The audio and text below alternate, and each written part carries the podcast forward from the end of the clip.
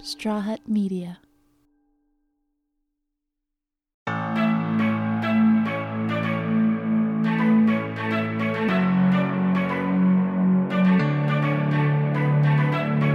On this show, we hear a lot of coming out stories. Most of our guests have one, whether it was a big deal or not. But where did the phrase come from?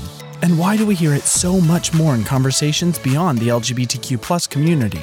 Today, we're talking to author and researcher Abigail Saguy about the history of coming out, why so many groups gravitate towards that phrase, and what kind of an effect coming out has on society.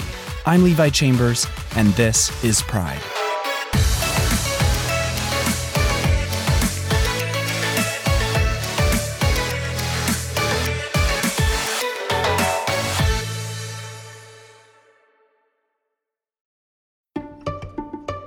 Am Abigail Saguy. I'm professor of sociology with a courtesy appointment in gender studies at UCLA. Her interest in social movements has persisted for a long time. Over the last 20 years, Abigail has been researching social sciences in a lot of different areas. And my first foray was into the women's movement. She started by comparing feminism in France and the United States. Then she published a book in 2003 that compared sexual harassment in the US and France called What is Sexual Harassment from Capitol Hill to Sorbonne. And from there, she got carried into more and more social movements. I became interested in debates over body weight and debates over the, the risks of obesity, but also the fat acceptance movement that I had never heard of before. And I, bec- I was very interested in this movement because I thought, gosh, what an uphill battle. There is so much discrimination and stigma against bigger bodies. While she was doing interviews with activists within the fat acceptance movements, she noticed a familiar phrase. So I would ask them, How did you get involved in fat acceptance activism? And they would say, Well, I first came out as a fat person at this time in this place. And they would recount these coming out stories. Abigail says at first she was surprised to hear the term coming out in this context. What does it mean to come out as fat when body size is something that is hyper visible? A few years later, I went back to this question and I published a paper with uh, Anna Ward on coming out as fat. After publishing her paper, Abigail says her students started pointing out that there were a lot more groups using the phrase coming out. The undocumented immigrant youth movement talks about coming out as undocumented and unafraid. During the Me Too movement, victims of sexual assault and harassment were coming out as survivors. Even fundamentalist Mormons were coming out as polygamists. I became interested in contemporary usages and the varied usages of this concept of coming out. And then that also ca- caused me to want to go back and look at the origins um, and how this term coming out had also varied and had a very varied history within LGBT community and LGBTQ um, movements. If you look at dictionary definitions for coming out, sexual orientation and gender identity are at the forefront. So, this is very closely connected with affirming and disclosing sexual orientation. But before it meant that, it had an earlier history. So, let's look at that history. The first time we see people within the gay community using the phrase coming out is in the 1930s in the United States. People talked of coming out, but not coming out of the closet. They talked of coming out into society, coming out into gay society. And that idea was directly borrowed from high society debutante balls. A debutante ball, also called a cotillion, is a formal party where young women were presented to society as adults. They actually still have them in some parts of wealthy America. It's a bit archaic, and they were mainly a way of marrying off women. But the parties were definitely glamorous, with beautiful dresses and choreographed dancing. It's not surprising that that idea appealed to the queer community. There were these drag balls, also called pansy balls, where gay men would come out into gay society, have their coming out. Um, and they were very flamboyant and very um, festive, you know, joyous kind of affirmations. If you remember part five of our queer history series, we talked a bit about glorious New York City drag balls in the 1920s and 30s. It was that community that borrowed this idea of coming out and used it in their own context. even the term gay was also borrowed um, from a from a different very differently socially situated group of women. Uh, it originally came from female prostitutes who used gay as a kind of code to talk about themselves and, and other prostitutes, but among women who were catering to men. While a big party accompanied coming out in the 1930s, the 40s and 50s brought in a much more repressive era. If you remember our episode about the gay agenda with Chelsea Weber Smith in February, those years were frightening for the queer community, and it changed the way people defined coming out. It changed into revealing your status or sexual orientation to other people within the community. So it would be the kind of thing you could do at a party in mixed company, you know, where there's people who are straight and and LGBTQ, and you want to just signal to to others like you that you're part of the family, right? So they would use terms like, this is a member of the family, a friend of Mrs. King's. Um, and one of the terms they used was gay. And at the time, you could say this person is gay, and a straight person overhearing would think that the person was happy, you know, cheerful, wouldn't know that this was was code for um, for sexual orientation. At this time, the focus of the community was secrecy and safety, not visibility.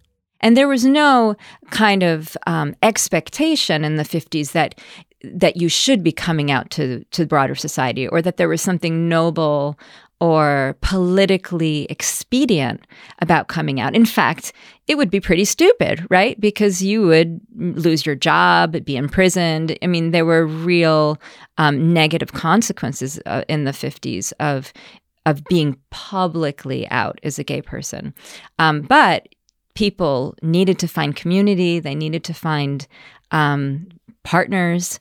And so there was this, um, there were various practices that allowed people to reveal very selectively their status to others.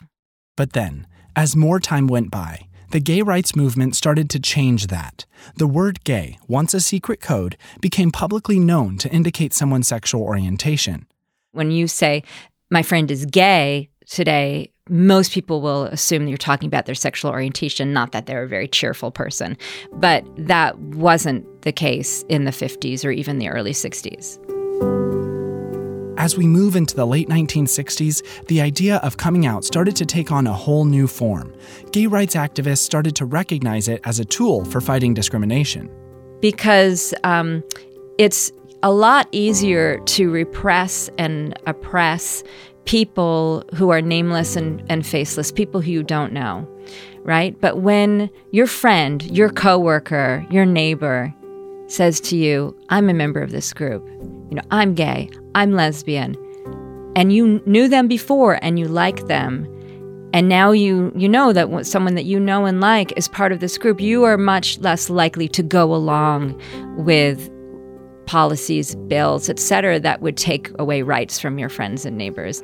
And that's the exact insight that Harvey Milk had in the late 1970s. Most importantly, every gay person must come out. Come out to your friends, come out to your neighbors, to your coworkers, to, oh, but only to people who you know. He, this was the strategy. You must tell your relatives, you must tell your friends if indeed they are your friends. As the first openly gay elected official in the history of California, he was a leader in the movement to defeat the Briggs Initiative in 1978, which would have banned gay men and women from working in California public schools. And over time, it continued to be really important to challenge people's negative stereotypes because they were they had to come face to face with people in their community, people who they knew and liked, and say, "Wait, but wait a minute, I like you, and you, and oh, and you're gay, huh? Well, so maybe then all of these stereotypes I have are, are, are wrong. Every myth, every lie, every innuendo will be destroyed once and for all. And once, once you do, you will feel so much better. When we come back, outing as a political tool and other communities.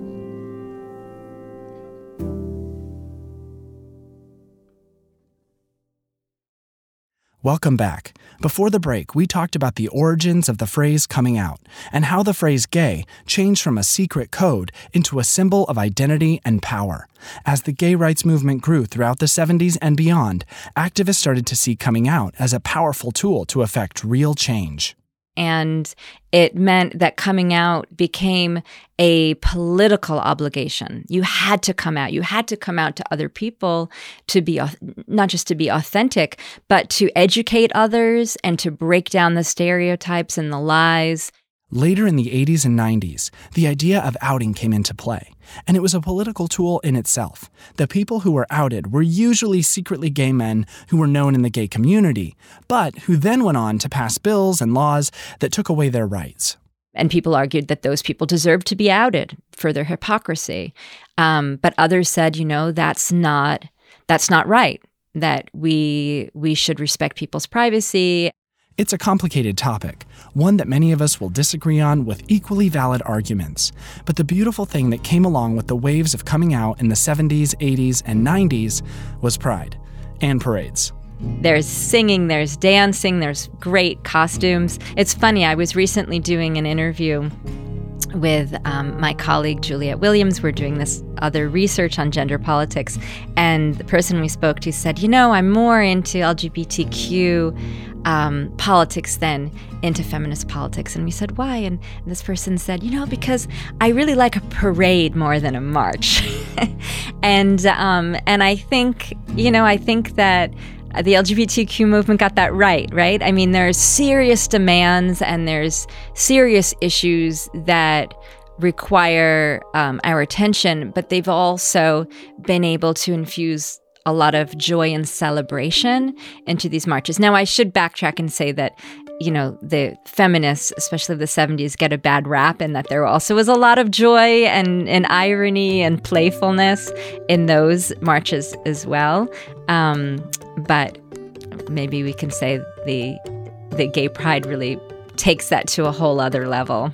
They bring the glitter, the confetti, the glitter, the confetti, the speedos, like all of it. Like what's not to like, the, right? The parade floats. exactly. So you know, it it it is something that people can. It's hard to resist. There's a kind of contagious um, joy to to all of that celebration, and I think you know the the term pride too is it's taking it's taking um, shame and fear and transforming it into pride and so it's really appealing to people on a very visceral emotional level and um, and I think that's really that's really powerful.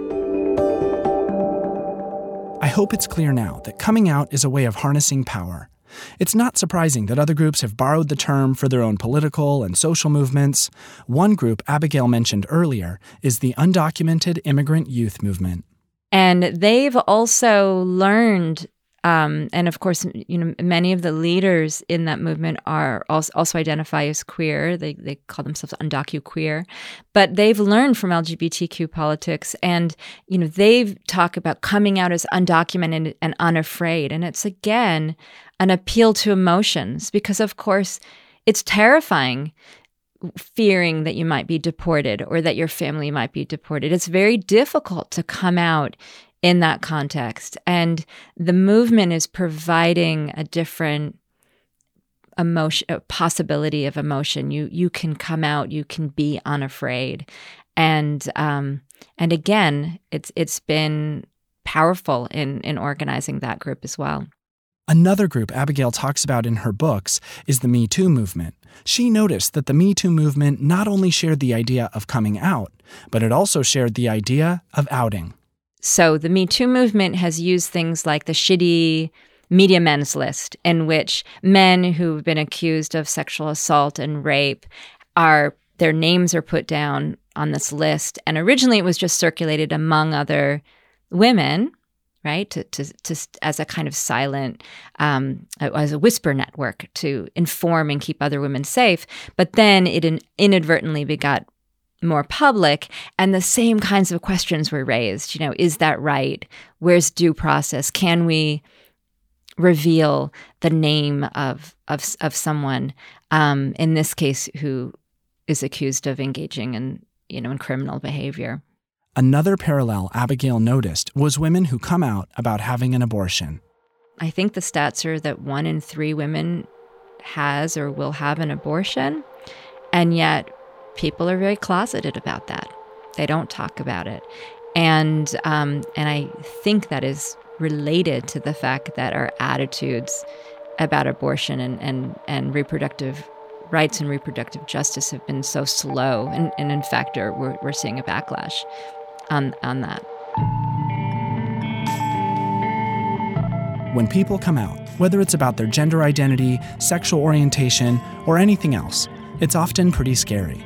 They're scared that they're going to be um, judged badly. They may also be scared for their safety um, with a lot of these issues.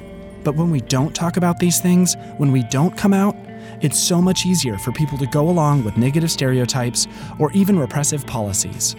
And even to think of, you know, whole categories of people as subhuman because they're just not part of your universe. And so I think that really is the the power of of coming out and sharing your experiences and letting people know that yes, they do know people in these groups and they do care about people in these groups, and so they should um, not, you know, they should also stand stand up and, and protect their their rights and dignity. We hear so many coming out stories. Some are easy, some are hard, and a lot are somewhere in the middle. Still, there are a lot of people who aren't out because they don't feel safe coming out, whether it's because of where they live, or who they live with, or even what they want to do. As a college professor, Abigail gets a lot of firsthand experience with coming out. I just, before coming here for this interview, had a student knock on my door, um, ask, Is it's your office hours, right? Yes, yes, yes, it's my office hours. And he came in and sat down and he said, You know, I just want to thank you for your class that I took a year ago because you know we we learned all these things and covered all these topics and it really helped me come out. So this is a college student at UCLA and he said you know I think it would have taken me a lot longer if it hadn't been for that class. So and he was still struggling and we talked for a while. He's still struggling with the implications and the consequences and you know what it meant for his own sense of self and his relationship with other people and coming out isn't something you do once. We hear from a lot of guests on this show about their levels of outness.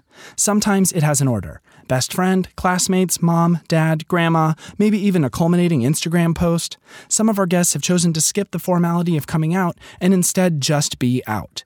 And then, of course, once you're out, there are even more layers. Maybe you come out as bi but not gay, or as gay but not trans, as genderqueer but not non binary. And other times you might want to only come out to one or two people with my co-author Laura Enriquez, we heard from undocumented immigrant youth that this person was so important to me that I just they I just needed them to know that I was undocumented.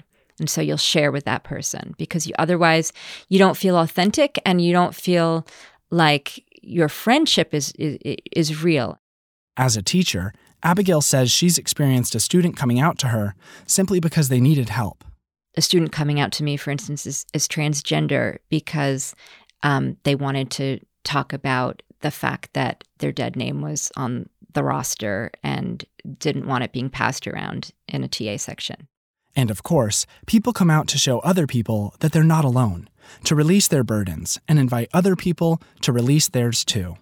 These are all individual choices people have to make, there is often a trade off between what's good for the individual person and what's good for the broader society. Not always, because, you know, coming out also can be a big relief, you know, not having to hide, not having to lie.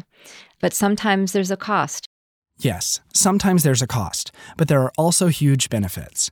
Abigail pointed out the unexpected culmination of the Me Too movement when Harvey Weinstein was actually convicted of sexual assault and rape but the bravery of those women to come forward and to tell their stories when they knew that they were going to be grilled by the defense and just, you know, accused of all sorts of things, that is certainly a huge sacrifice for those individual women to make. and yet it was you know it was successful and it's and it sent a really strong message that um, that maybe times are changing and that this kind of um, abusive behavior will no longer be tolerated. Obviously, there is still a lot of work to do within all of these movements sexual assault, abortion, fat acceptance, immigrant rights, and LGBTQ rights. But if there's one thing we can learn from all of these different groups, it's that we have a lot more in common than we thought even when it doesn't appear that way on the surface. I mean, the first person that I know of, I think the first person to, to talk about stigma and the way we think of it today was sociologist Erving Goffman. And Goffman said, you know, we're all stigmatized in some sense. None of us are quote unquote normal. So the, the term normal is in quotes and it's used to, uh, Goffman uses it to refer to people who without stigma, None of us are without stigma. Exist. No, we all we all have stigma, and we're all afraid that we're going to be found out or we're going to be rejected because of it. And so we're all engaging in some forms of passing and some um, forms of covering or or um, diminishing you know what makes us different in an undesirable ways. And we all have the opportunity to come out. I think the lgbtq movement has really shown the example, but I do think it's a universal experience and that we all can learn from it and have the experience of, of, of coming out. And both in the personal level of being more authentically ourselves, but also in terms of educating people about, um, you know, about the diversity of of people and that people's stereotypes and are are, un, are often unfounded. Abigail's new book on this topic is called Come Out, Come Out, Whoever You Are.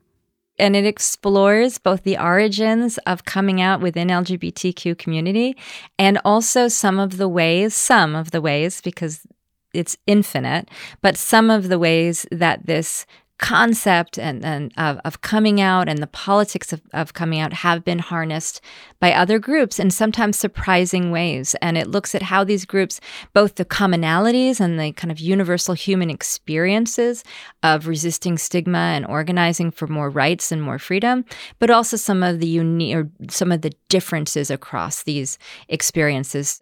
There are chapters on coming out in the LGBTQ plus community, coming out as a person of size, coming out as undocumented and unafraid, coming out in the Me Too movement, and even coming out as Mormon polygamists. And that one's interesting because, um, you know, unlike some of the other groups, the Mormon fundamentalists are conservative, they're homophobic. So, why are they using a term that's so associated with LGBTQ activism? And all of these groups use a term borrowed directly from LGBTQ culture. Isn't it cool? The lasting power we hold when we organize together? Check out Abigail's book and visit her website. Which is www.abigailsaguy, all one word, .com. And you'll find on my website lots of um, additional information and um, the, my other work and articles that are downloadable if they have trouble finding if you if you have trouble finding any of these things and there's other things you want to read that you're you're encountering a paywall, you can email me and I'd be happy to send you a copy.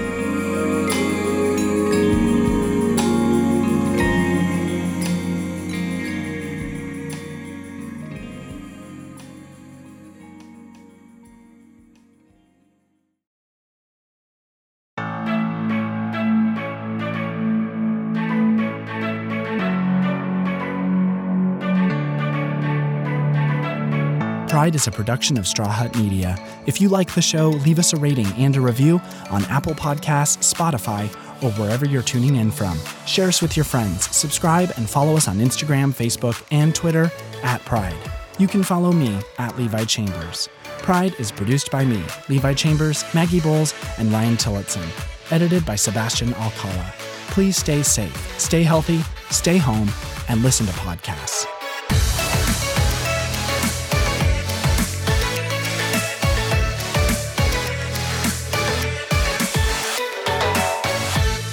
Ryan, do you want to come out as anything?